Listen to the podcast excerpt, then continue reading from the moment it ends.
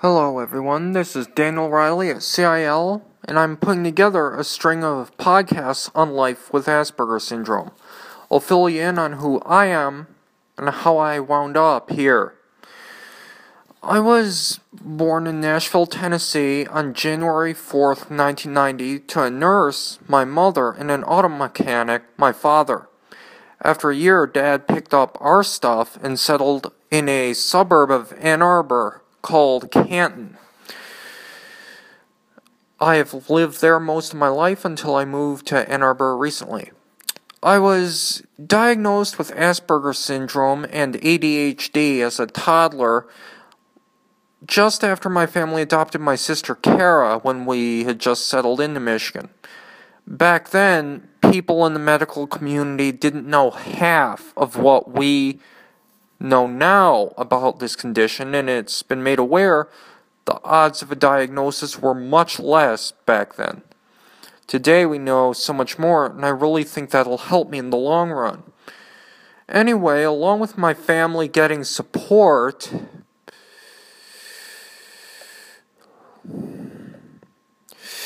I wound up a rabid fan of Detroit Lions and Michigan Wolverines football and remain so to this day. I am currently taking classes at Washtenaw Community College in hopes I can write about sports for a living. Anyway, now we know each other better, I'd like to fill you in on some of my experiences. I'm truly excited I can fill you in on both the strengths and weaknesses of an autism diagnosis. My challenges have been many, some normal for a man in his mid 20s or young boy, and some not.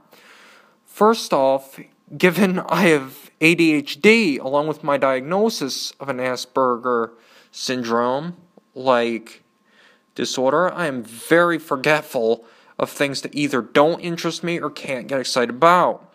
That's why school and math class were a complete disaster growing up. On top of being next to impossible to understand, it was as fun as watching paint dry. I've heard an attention disorder is like someone, so to speak, changing the channel in your mind.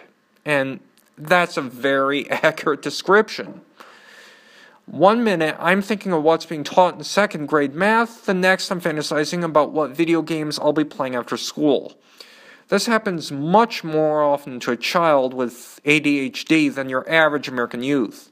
While I still got excellent grades, I needed an aid, and it made paying attention impossible so often. What I have, you'd just be amazed. Today, college has been an easier path for me.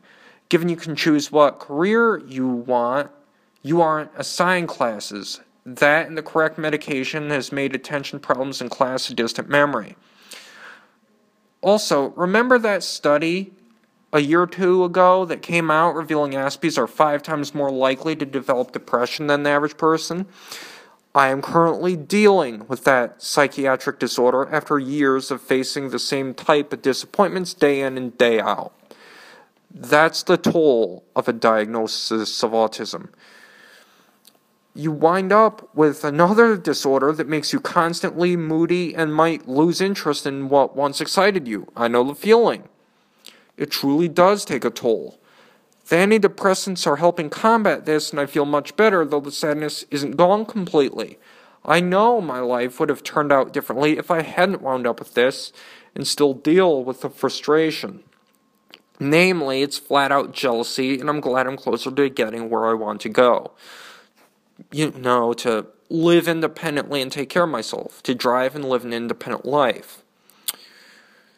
Well, that's about it for today. Thanks for your time. This is Dan Riley saying so long, and remember, next week I'll cover strengths I've found I have thanks to my autism.